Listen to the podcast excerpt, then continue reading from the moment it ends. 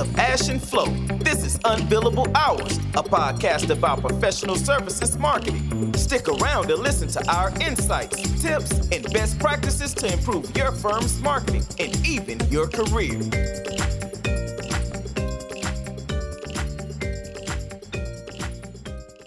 Welcome, everybody, to this uh, most recent episode of the Unbillable Hours podcast. Other than Ash and myself, uh, we have Costas Papaikonomou with us today, who is a colleague of Mark Cohen, who's one who was in the podcast already, right? One of the co-founders of Happen, an innovation consultancy. But today, Costas, you're here because you have published, I was going to say just published, but that's not correct, right? You've published a new book about business development for professional creatives.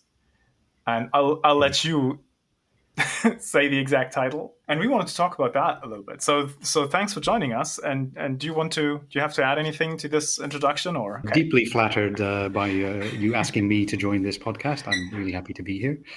And uh, indeed, you you had a fantastic session already with uh, with Mark Cowan. So probably many of the things I'll be talking about or sharing today will resonate or just sound like they're in the same thread. But yeah, not much to add to your introduction. Uh, maybe the title of the book is yes, The Magic please. Ingredient. And indeed, it is about business development for creative professionals or professional creatives, which is something that has always fascinated me. And I was responsible for, amongst others, for business development when we ran Happen independently. And uh, I find it a fascinating topic is how do you win business on something which is so can be very intangible, like creativity can be, and how do you turn that into value? Something the client will buy from you. Yeah, and I think it's it's actually an excellent follow on to the conversation we had with Mark because with him and and you just told us that you listened to it. It was mm-hmm. a bit of more of a storytelling and how it did work, particularly inside Happen X course, which was very interesting. And, and it, you in your book, you try to give people a set of methods. I'm guessing, right? So you're sort of codifying your experience or, or how you've yes. seen it work. So, do you can you would you give us a quick summary and maybe just point to some of the issues you're tackling there because then you you a lot of this book is about sort of addressing misconceptions or busting myths yeah. for lack of a better word. So so maybe a quick summary and then call out some of the the myths you, are busting in the book or misconceptions or basically. Yeah. myths. Well maybe we start with a few myths and, uh, and then i and i try to reveal why they're myths all right. Well, I guess so. I am. I mean, tech, I'm a professional creative myself. I've been so for 25 years now after graduating as a design engineer. And one of the things which is probably true for many creatives is they they basically bask in their own unique uniqueness, and they're just they hmm. find themselves amazing. They creativity is like a black magic in their view, an art which, well, if only the world would recognize how fantastic their their skills are. And really, that's pretty much not true, and also in the context of business development, completely irrelevant because every client that buys creative services and let's assume we're talking about a large corporate buying this creative services of a smaller agency, because that's, I guess, is the context for Happen Group. They have a choice. They have a choice of many different creative capabilities and agencies to buy from. And if anything, what works well is just being top of mind when a creative problem surfaces and being one of the last they've spoken to or that you've triggered their intrigue.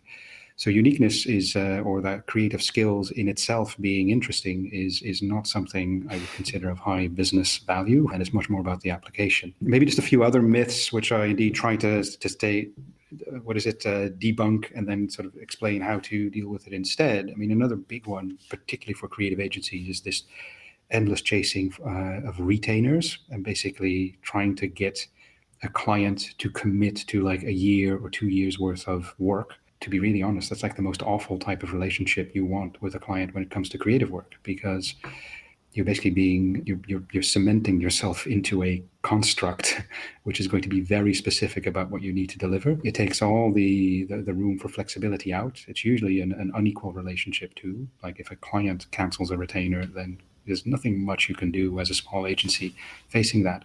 But also, you attract a very different type of talent into your business people who like working on the same client all the time, rather than mm-hmm. people who enjoy working on different clients in different categories.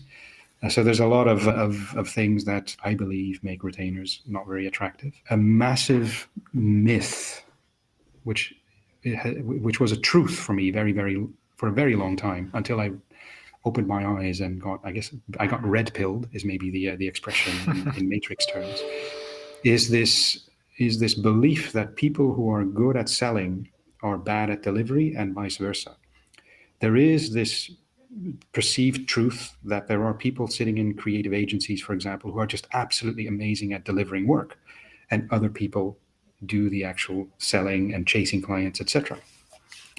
It took me a very long time, and I mean, it took me like almost 20 years of realizing that most people I knew who were actually very good at selling were also very good at delivering. It's maybe they weren't doing it too much at that point in their career, but originally they were excellent deliverers. And the people who were perceived as being very good at delivering were actually not very good. In the, it's not from the point of view of the agency that is trying to run a hmm. commercial business. They were tended to be over delivering for their clients and actually running projects at a loss. Now, for a client, that's fantastic. If you get way more than what you're paying for, of course you'll love them. But the reality for a agency is pretty bad. And what this really is about is are you capable of understanding exactly what your customer needs where a creative effort will help resolve the problem. So if a client needs a particular solution developed based on their problem, give them that solution. Don't give them 10 from which they can then pick. That's basically bad business because you're spending three, four, maybe 10 times more mm. time for the same fee. And the client will be just as happy because they got what they needed, if they, even if they only get one because they get the right one. Shall I go on with a few more myths? I mean, I, I like. Yeah, I mean, it, there's uh, maybe we maybe we come back to this through, through yeah. some of the questions yeah. we had prepared. So, yeah. you, you mentioned early on in the book, I think, is the part I enjoyed the most because that's a current pet peeve of mine, and probably you have already figured out a lot of the stuff which I'm just discovering as new wisdom. But this idea of yeah. you, you talk about how creative firms scale, right, and how you have to go from you know being the the seller doer you know it's, it's, only you it's your expertise blah blah which probably that resonates with what you said the, the person who thinks creativity in itself is awesome. Yeah. And then it it goes over to you get some support staff and direct people you know so, so it scales that way a little bit. And it gets to the point where then eventually you hopefully sort of codify what it is you're doing right? You build a true system where it actually almost becomes independent from your involvement, right? Yeah. And that's where where the scaling really kicks in. And and I just wanted to like to my my perspective. Well, Ash and I discuss this often in, in the podcast is that many consulting firms, so professional services firms, maybe somewhat removed from the creative part, but no, they're also it's mm-hmm. also you can do you can be creative in mm-hmm. accounting. They they don't always reach that point, which is fascinating because it causes many issues. One of them being it doesn't scale. Others are it's sort of difficult to market something as distinct if you don't have a distinct system or, or process. And I know from you both what you've told me and both what Mark mentioned there, you use in Happen, you seem to have figured out the the codifying of knowledge pretty mm-hmm. early on, right? So how how did that work, or how would, does that work in terms of business development? Do you build yeah. something that scales first, and then so you open the floodgate and sell, or do you try and sell work quite a bit so you can learn what it takes to build the the scalable yeah, yeah. solution or, or mm-hmm. approach yeah it's, it's if anything that's like the uh, the million dollar question or the hundred million dollar that's question. why i'm asking that first yeah yeah so there's maybe a, one thing you do need because I, I, guess what you're also talking about is even if it starts with one person which yeah. probably sometimes it does probably more often it starts with a few people working together is it starts with the decision to actually scale yeah. And there is a very distinct point in the existence of Happen Group, which was almost on day one, where, as a very, very small group of people, we already agreed we're going to build something that scales. Yeah. Because the alternative, which is also perfectly legitimate, is to build something which is, and our financial uh, director uh, Richard Fifield at the time, he put it very clearly. He said, either you build something that scales, which is basically a growth engine, or you build something which is a vocational business, and you put your own names on the on the front of the building, and really you build something which probably looks like a like a small law firm does, with like these little triangles with a partner sitting on top and some minions yeah. below, which rotate very quickly because everyone knows the top job isn't available. But if you agree very early on, you want something that scales. What you're actually also saying is we're going to have to build a brand rather than something that is completely connected to, let's say, the, the, the, founders or the original, say, group of people. And in a way, you're still building triangles, but you're building triangles that grow. So you're continuously busy trying to make yourself. That's what, what, what any, say, services company, probably, at least as far as I could imagine, looks like when they're trying to scale is how do you always make the top guys, the top girls obsolete? Because whatever they do should be handed down to the level below them. And then all th- start these kinds of things start clicking into place, which is suddenly you realize you're building a career path for people coming into the business, yeah. so they can actually grow up as well. If anything, one of the looking at the history of Happen Group, I mean, we were not very good at hiring seniors. We had a few successes. We had also quite a few people who just well, just didn't work. But what we were very good at was bringing people up to the top of the organization who actually at fairly young age had tremendous responsibility and were doing a lot but they were growing with us. Now to your point of codifying that is absolutely essential because that's the only way you can you can create a business where it's not about a particular say one two three people being super smart or having a reputation and a little network of their own what you need to create is indeed something where you've built credibility for a way of working yeah. which basically as a brand you guarantee will deliver so indeed in the in the book i try to explain those stages to go through Mm. but it's it's it's a decision you need to make so early on to do this i mean i'm now what is it? i'm heading for 50 i'm going to be 49 in a few weeks many from my generation in and again i was trained as an industrial design engineer. Many of my generation have set up pretty successful design agencies but very much of the vocational type where it was mm-hmm. about them where it was about the let's say the partners. And after 20 years of doing that you get really tired and you have actually created something which is also impossible to sell because yeah, what, what is this worth without you in it? Yeah. but also the talent you've accumulated into that business isn't necessarily the best talent because these people if they stick around it's because they're not interested in really developing because they know there's always going to be this partner sitting at the top doing all the work and do and sort of holding the uh, the reins in Yeah. hand whereas if you build a system which is indeed a brand and a creative Mm-hmm. yeah a creative brand that guarantees creative success then uh, it's a different story am i answering your question Flo? No, that's, that's good. And I was just I was just trying to get some thoughts from you because I think it, it also goes back to this idea of business development and marketing. And, and Yes. like I'm I'm currently in the process of not pivoting but taking my firm towards working more with mid-sized consulting firms on the marketing side. So I'm talking to a lot of people, even prior to Yeah. having read your book. Like I'm doing that um, for validation purposes. And it's amazing how many of them Yeah. tell me that they actually they're not using these exact words, but they tell me that they actually do not want to grow. So they are afraid Mhm. of business development because we are at capacity already, right? Full Yeah. feast and famine cycle. They're f- everybody's in the feast mode now because benches are empty, um, order books are full.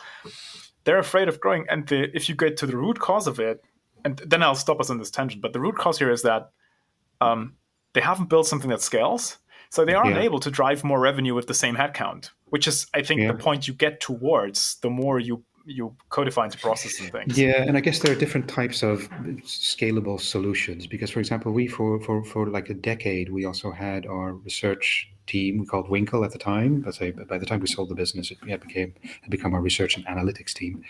But that was also an uh, say an organization within our our business that actually had products. Was things, and th- that's a different type of scalable because Yeah. the products we created, like concept screeners, segmentation studies, etc., those are those are fairly well defined also for clients so they kind of know what they're buying when they see something like that on a pricing list when you look at more consulting type services then it is indeed about methodology and it is about um, Yeah. because when you have that i mean we could train up people so fast i mean of course they needed to have intelligence and let's say genetically say of the of the right type to understand what creative work is about which isn't for everyone we could train people up very very quickly in the let's say three four main methodologies that we used for project delivery and then it really became as simple as just do it uh, over and over and grow your network and you'll become an increasingly valuable part of it and that's how you scale i guess And that's when, when business development becomes important because now you have the engine that can sustain a, an influx Yes. of clients, right? Yeah. Versus, yeah. Yeah, but the, the best way to do this, by the way, and I, I'm a little bit surprised how you say some people are afraid of scaling, because No, of the- growing, not scaling. Well, they gro- can't sorry, scale. of growing. Yeah, yeah, Yeah. of growing. Because the the one thing we were always doing, and which almost all every year worked, was just to sell more than you can deliver. That's it's that simple. And then you have to figure out a way. Okay, so we actually now have work for 20 people when there's only 15 on the team. How are we going Yeah. to condense this, make it repeatable, make it simpler, and and you just lose a lot of the faff. I mean, also the scaling is i think often misunderstood for creating like a bigger copy of your of your smaller business one of the things that has surprised me, for example, coming into a very large organization, being Accenture, is just how much staff is walking around, and the the the, the ratio between billable people and non-billable people is just absolutely mind-boggling to me. Whereas if you look at the the agency we had before we sold, I mean, we had we didn't even have PAs. Yeah, we had one office manager over sixty people, but it, it was just incredibly lean and, and very effective in that sense, which also makes it just easier to scale. Yeah. I think what you were saying in terms of scaling is that most people haven't read Geoffrey West's scale book. Basically, it's the same model over like different sizes. Mm-hmm. It, yeah. It's you have it like between zero to one or zero to hundred, but the graph, the plot lines look the same. It's just mm-hmm. people grow in a weirdly exponential way as opposed to in that path that should be for the organization, which is yeah. pretty much what you're saying. Yeah, maybe. I guess one thing we and again we we you know in the the Happen Group history basically ended or, or transit transitioned when we sold the business into Accenture. But the there is a point just organizational structure wise, and there's probably a truth in there in that it's it, it's kind of hard when you go beyond 30, 40 people, because that's also when let's say the top of the organization and the bottom of the organization start really disconnecting from each other in our case, we resolved that by creating different teams. So we had like a team in Amsterdam, we had a team in London, and we were starting a team in in New York. Actually, we had a second attempt at creating a team in New York, which would uh, eventually also become like another unit of about 30-ish people, and then we would mm. basically creating hubs and and spokes or whatever you wish to call it within that model. Because it, it's a very nice model in a creative environment when you actually have the, the, the top creatives the experienced people also still capable of doing delivery work rather than only sort of hold say yeah. doing sort of a command and control. Yeah. So so let's let's get back maybe to to to feeding all these people yeah. the offices because moving through the through the chapters of your book so the, the scaling one i think that was that was a, that was exact in my view the exact right point to to start the book i just love that and mm-hmm. then you you sort of move into I think the, the chapter is titled "Lead Thoughts Like a Boss," right? That that's these are your quick thoughts on on marketing and how you yeah how you build relationships, which I, which I think that's primarily the focus of, of your book. But do, do you want yeah. to discuss this a little bit? Like yes, and a recommended listening on the topic is your other podcast with Mark, who of course yeah. Was, uh, he did that so well because what as a creative professional an absolute must have for every I would I would dare say every individual on the team, but definitely as a brand, is you need to be interesting. Yeah. you need to have something worth talking about. And ideally you talk about things that are of interest to your client, which means you're not actually talking about yourself, you're not talking about the client, but you're talking about something that sort of sits in between, which is your, your common mm-hmm. interests and where, where, where you share something. So thought leadership is also just being brutally honest. This is again, if, if I do a very crude paraphrase, how we looked at this at in the Happen days was being brutally honest that you don't know what the answers are, but you do know mm. what are the questions that need to be yeah. asked. Okay, that sounds like a cliche, but the way we did that, which also was was elaborated by by Mark in the in the podcast, is we had different types of publications with different for different types of audiences with different types of content, where we were questioning and, and not say debating whether something was true or not, but just like exploring and questioning what we saw happen. And there were, there, were a few topics very early on, for example, when we started the business, when we basically set it up right in the middle of the economic or the financial crisis, I should say. So we were asking ourselves publicly, what is the impact of, let's say, um, the, this the huge crunch on cash, also for people's personal lives what is the implication of that in how they consume? Mm. Because, of course, we were a consumer products business. And just asking those questions and trying to find answers and being very public about that, that drew just tremendous attention to us very yeah. early on. And Am I and answering I, your question? I, yeah. Yeah, no, it's good because I, it lines up the, the second thing because you make this. This is maybe your main point, and I 100% uh, mm-hmm. agree. Is that you talk about this in the thought leadership section already? You have a two by two yes. matrix, which I think is, is interesting because you use it as a framework throughout the book, where you map uh, the relationship status. So is, the, is someone a, a friend of ours, yes or no, right? Friend, yes, yes. friend, no, versus their need, we could say, like, has, has do they have yeah. a creative problem we could solve right now, yes or no? And then there's, yeah. four, there's, by having conversations with the different people in those four fields, th- this is now me putting words into your mouth, but you, you seem to suggest that's how you build thought leadership. Is you just you just have to be in the middle of it, and you have to engage yeah. with these groups that's how totally. you find what you just said the thing that lies between your firm and them, right? The area of interest, yeah. and it gives you something to talk about. And it's, I think, it's also sorry yeah. to interrupt you, but it's also completely different from just sitting out there and pitching your business. Yeah, which is like I, I don't know if you've ever actually had anyone pitch their business to you, but it's just awful. No matter how I have that on LinkedIn treat, six times yeah, a week. Just, yeah, it's just, I mean, you're thinking, give me a fucking break. Just go away. I'm not interested in the pitch of your yeah, business.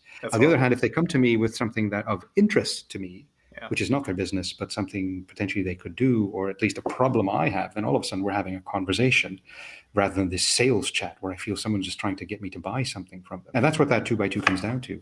And I think this is really for for the people listening who are not in the creative field of consulting. I think this is something you can take away from this book, but also I find just from product or innovation people in general is this getting just insights from real people through on through real conversations. Yeah. um, because what happens so often in consulting is we have a conversation, but it's with the partner of a business. And she has an idea for a research report we should do in order to build thought leadership. And so the machine gets started and everybody does their thing. Out comes a report mm-hmm. three to five months later right 30 pages pdf no one needs to read that. And it's entirely based on an assumption what might be interesting that did come from the inside of the firm but not from an actual yes. client. And i'm not saying that this is completely wrong or off. I mean the partner does have an idea of you know what what the clients want. But to your point about being interesting maybe it's not the most interesting version of it or do you, do you know so, what i mean? So yeah i really love that point about the conversations there I'd like to add to that because it's the same thing that people face with with an internal or external communication. No one thinks about the audience. They think about what do I want to say versus what do they want to hear and what do they want yeah. to listen. And yeah. almost every communication is like me, me, me. This is what I say. Yeah. not. Like, listen to all my fantastic opinions. Yeah. That's that, and that's an issue with a lot of partners and a lot of big firms. Yeah. yeah. And so, we, so I like this conversation matrix a lot, and I wanted to yeah. ask you about because you you then pull that through into business development approaches yes. and where time should be spent in yeah. which quadrant. Yeah. Um,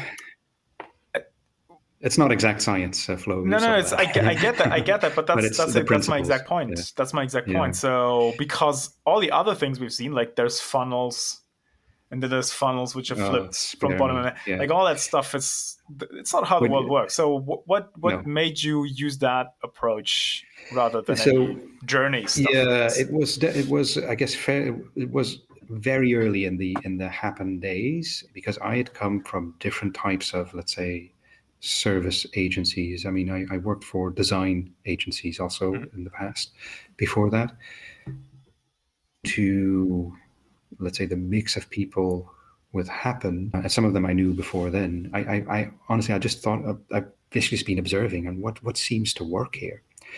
And to make a direct link to say like building funnels for sales and stuff like that in creative services one thing i noticed was the, the, whatever was planned never became reality no matter what clients were put on there. Even existing clients who'd done the same type of business for a long time where you think oh i can kind of predict what's going to come in next year. When it comes to creative services none of those. They yeah. were like they could, sometimes they could just not you would look at who what whatever what have I actually done by the end of the year and what would i think i would do at the beginning of the year. It would just be worlds apart. But what would be, be never worlds apart is who's bringing in the business. You would just you just know particularly when you have a team of creatives whether it's juniors or seniors and in, in happen everyone had some responsibility for business development even when they were literally fresh out of school. I mean if hey if they win 10k during a year that's fantastic. Because yeah. uh, that's the first 10k someone has given to them to deliver something. But what you would see is you could literally draw like a little sort of diagram say okay there's person X. That person is going to for sure bring in 300k this year.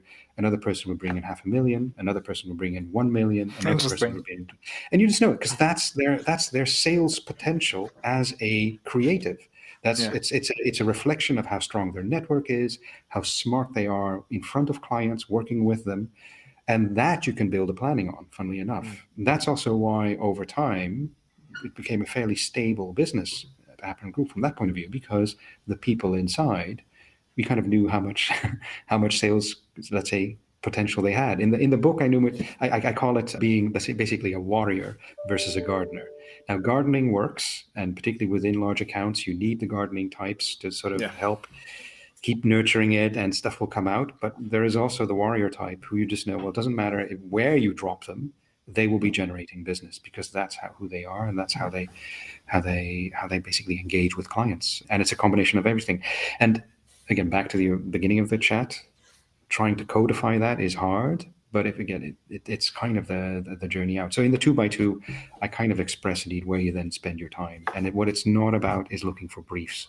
What you're looking for is making friends with people who could give you briefs and that that's it's just a double whammy because you're spending time with people who are in the right place who have opinions themselves who yeah. inform your opinions and w- the next person you talk to whether that's in the same business or a different p- business you've already be, become a more interesting person because you have more opinions yeah. and more thoughts yeah mm-hmm. and then when you when they do have a problem who do they go to they go straight to you yeah. that's it's it's it's that simple which which that that's the point I wanted to to push back. I don't I don't know if it's pushback or if we're actually saying the same yeah. thing. But but you write about interestingly that it's more about this type of business development or sales than it is about marketing yeah. for for smaller firms or for firms in the I don't know thirty to seventy probably mm-hmm. range. Yeah, let's say and, and I and it makes perfect we're talking about. It makes perfect sense following what you just discussed about the the the friend right. People are so the matrix shows who's a friend of us, but then in reality, these are friends with specific people in your firm, right? Which informs their mm-hmm. sales potential. So I get that makes sense. But as a marketing guy, my expectation would be that these types of friendships is actually something marketing could and should be driving. Like my, not by doing some of the crazy stuff we discussed, like 32 page PDFs yeah. no one wants to read in exchange for an email address. Yeah. This is not what I'm talking about. But I think marketing today is in a place where, because we have the technology, we could scale those conversations. So you you're on the podcast podcast right now. So mm-hmm. if 12 people in my mom listen to it, that's already 30 more people than you could have this conversation yeah. have had this conversation with if it's just over coffee, right? So this idea, I think, I was looking at your matrix and I was like, huh, I think three of those four quadrants should be covered by marketing. Is that too idealistic, yeah. or is that, we're, is that we're not saying dramatically different things? Let's be honest. The, okay, yeah. But maybe the, the purpose of marketing is, and again, we've fallen down this trap. I've fallen down this trap. In an agency, is I think too often confused with lead generation. And yeah, it's just not, the same thing. It's yeah. not the same thing. But even though there's a hope, it is the same so. thing. So people will like take uh, they'll spend like a whole year putting in HubSpot something or, or something similar together, yeah. Being incredibly meticulous about all their inbound, outbound, whatever yeah, say no. forms of communication, and then by the end of the day, they get it. They may get a lot more briefs, but these are not necessarily quality briefs. These yeah. are more like tire kickers and people actually you don't want to waste your time on. But the and I think and that's why I was also just intrigued hearing Mark say what is it back in over the summer paraphrase the marketing activity that we did mm. because it was very much about supporting the Happen Group as a brand in why we are interesting to work with because we're in touch yeah. with the right people. We talk about the right problems. We don't go in with a solution. We go in with a, how are we really going to understand? Basically, people sometimes people who would be working with people who've been working in the same category for like a decade. They think they know it inside out, and for sure they know it way better than we do. But what we were always able to bring was through all the exposure we had ourselves from other categories is well, you might know your space, but we just have this thought that there's maybe another way to look at this too, which can help you sort of make that step into a more interesting right. future with more interesting new products and just a, a, slightly better way to to service your category again. Yeah, I mean that that I can wholeheartedly agree with because I, that in my book mm. is the job of marketing is to create not the not generate the lead. Lead, lead generation and capture is a, is just a technical step in the process. At some point if i want to have a transaction i have to you know bring in yeah. some contact information to that stuff. The, that's so tactical. The, the strategy here is to educate the market maybe. Mm-hmm. in a bit to to create a demand to specifically work with us. So in your logic of the friends marketing's job is to bring in more people who are very likely to become friends Yes, that's a good um, way of putting that's it. And I would and never disagree so, with that. Yeah, okay. Yeah. Ash is shaking his head there, no? Yeah, yeah. And Ash, Ash, what, what is it, Ash? Yeah, but perhaps get it off your chest. Yeah, I was just thinking, perhaps what we can just, yeah, what we can talk about marketing is marketing is building influence capital.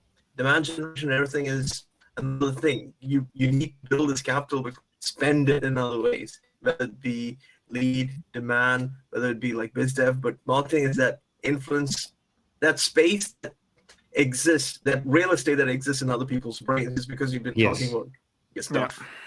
Yeah. yeah, but let me give you an example. So, the the last big, let's say, marketing push, because that's what it was that we did in Happen Group, was on the topic of sustainability. So this was in because we'd noticed we had gone from zero say projects or briefs related to sustainability or almost zero up to like 2017. All of a sudden, it started trickling in. And in 2019, we we asked ourselves, okay, this is all fine. We know sustainability is a big issue for clients. No one really knows what the word means. No one really knows if, is it true for their customers and their clients as much as for others. So we did a piece of research which was exactly just to find that out. What we did know was this is probably not about the tree huggers because they've already left your brands a long time ago. This is about what do you do with mass market who is still buying from you. And that that was that was literally the market piece was asking that question and just getting some first thoughts out there for the client categories that we serviced within within FMCG, as in here's what we think is going on, but join us in figuring it out. And that's then exactly that bridge from the marketing effort, which is building awareness, also to, to, to I guess to, to to use paraphrase back how you were framing it, Ash, is to, to create awareness in a, of, of a problem that is very real for clients and that they're not on their own thinking about their problem. And because, yeah. of course, sustainability, particularly say back in 2018, 2019, was like dropped onto people from the top. It was the CEO had made a pledge to do something absolutely insanely complicated uh, and said it and promised it to the market in like two sentences. And people thinking, oh my God, how am I, how am I going to do this? And then realizing, hey, there's a group of people whose job it is to help solve problems who are also in that space. But what we weren't doing was pushing solutions out. We were not saying, here's how you do it. That's what you should be doing. Here's a top 10 for uh, making your brand sustainable in for 24 months. No, none of that. And as a creative agency, because that's what we were, that was very much the, um, let's say, the, the, the formula is to to be interesting because you're asking the right question. Sorry, I, I keep getting back to the same thing, but I, uh, of course. but I, I like that uh, because that, that is such an essential point. I mean, yeah. think about it, and, and this again is for the listeners. When if, if the marketing people in the firms ask themselves, when was the last time you sat down with an actual client of the firm? Yeah. Right. Chances are it's been because they came in for a roadshow. You met them at an event. Fair enough. Okay, that's realistic. But did you have a conversation about the weather or did you do like did you do some real discovery to pain points interesting ideas like anything that could actually inform your marketing campaign and i mean full yeah. disclosure i was i'm to- totally guilty of this often the answer is no i didn't right and it's easy to go two months three months four months six months a year without ever actually having insightful conversations with actual clients you get all your input that informs your campaigns from the business yeah. from fancy dashboards or from third party research like Gartner or whatever, they have their own agendas. It's not real resonance from your market or like you would put it probably from, from the pool of people you want to become friends with, because that's probably mm-hmm. a very, if you do your job well, that's a very narrowly defined slice of the market, not whatever Gartner says is going on. So yeah, I really like to hammer home this point, and and I think well, that's what makes yeah, the book. And I'm going to hammer it one step further for you, yeah, because please. by by having those conversations with clients, you're actually taking the topic 10 steps further than the stuff you would otherwise share, which they can also get from somewhere else. I mean, the, the, the trend decks, the, they all read H, HBR, all the stuff we are reading, they also read. Maybe yeah. they spend, they have to read it a little faster than, than we do. But then talking about it, that's what, what gets you to the actual issue you want to resolve together. Um, yeah, I'll stop talking there. Yeah. yeah, to connect what the two of you are saying, it's like all these, like, you should not ignore all the HBR and all of those guys. They're just putting thoughts out, whereas coming in from listening classes is to ask the questions, to actually have the dialogue and the conversation, yeah, rather than push the thought, yeah, like the others. The the thing that has surprised me, and I and I'm assuming a lot of Accenture people will be listening to this podcast, is I, I just couldn't believe how almost no one I met in Accenture dared to confront a client without having a solution already in their back pocket. Just having an open conversation. Hey, what's going on? Where are you winning? Where are you losing? What should we be thinking of? I don't think that very happens very much within a large organization like Accenture is, and their clients. It's much more so. Hey, here's five things we've done with other clients. Do you want to buy one too? That's that's not an open conversation. That's solutionism, and that okay. I'm not going to debate whether Accenture works or not because clearly it works, but from a creative professional point of view, it's it's it's a different starting point. And I mean, um, these conversations have their place. And it, I mean, yeah. there is a balance oh, to strike yeah. between having open conversations, but then also we talked about codifying and standardizing parts of your delivery. You have mm-hmm. there's a there's a contradiction between the two things, and you have to bridge that. Okay, but um, yes. I think to your point, so these can be different conversations, and the one you're describing, the open one, is very worth having just from a marketing standpoint. Just oh, yeah. just inform your own content agenda with it. If if that's all that you do, you've already doing way better than a lot of the peers in the marketplace. Yeah. But so we, are running up against time. I just I had one um, very weird question. Maybe you you talk in the book you mentioned throughout the thing. You mentioned having decaf with clients. What's what's why decaf? Yeah, so that's that's probably because you have, there are two versions of the book going around. One is with coffee, and one is with decaf. And, Are you uh, A/B testing the? yeah, a little bit. And uh, so far, the coffee is winning, and decaf is losing. So what uh, what I'll probably do because you you got the version from Gumroad. There's a different version on Amazon. I'm probably coming to the the the brutal realization that the magic ingredient really is coffee and not necessarily decaf. That's maybe not oh the answer you were expecting. Okay. See, but, uh, yeah, that's that's the product innovation people for you. Trying, yeah. trying, trying All right, and then I don't know, Ash. I'm I'm ready to close it. I just wanted to. There is a. I I really recommend yes, the book. It's fun. There's a page called Smart Ass Responses, right, which Costas pre-cooked for creative professionals. I'm just going to read one. I wanted to read several, but that alone is. it's fun. like it's the book is not only helpful; it's also profoundly funny, which I think that's my point. And my my favorite snarky responses. If the client says, "What's your daily rate?" your reply should be, "I don't know," and frankly, I don't need to care, which I'm totally stealing. Uh, footnote: You can only do that if you've scaled to a certain point and are no longer completely married to the time against money mm-hmm. game. Right? Yes, but maybe, and as a final fight, the time against money game. Get out of there as quickly yeah. as you can. Every day wasted on just selling your time rather than your output that's just i mean you're digging yourself into a hole you'll never get out of. Yeah. So yeah that was great, Costas. Uh, thanks for making no, it's been a pleasure. Yes, um, always, always nice to hear people like my book because I am indeed. Uh, I have an ego like any creative that does, so I like it when people like my work.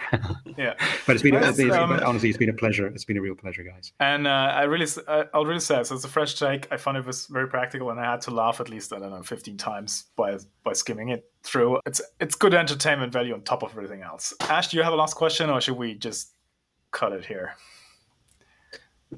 I think we've got a lot of good insights right now. So I'm going to refrain from asking further questions on the podcast. yeah. All right. So I'm stuck to the Excellent. Great. Thanks. Have a nice weekend eventually. Thanks for listening to Unbillable Hours.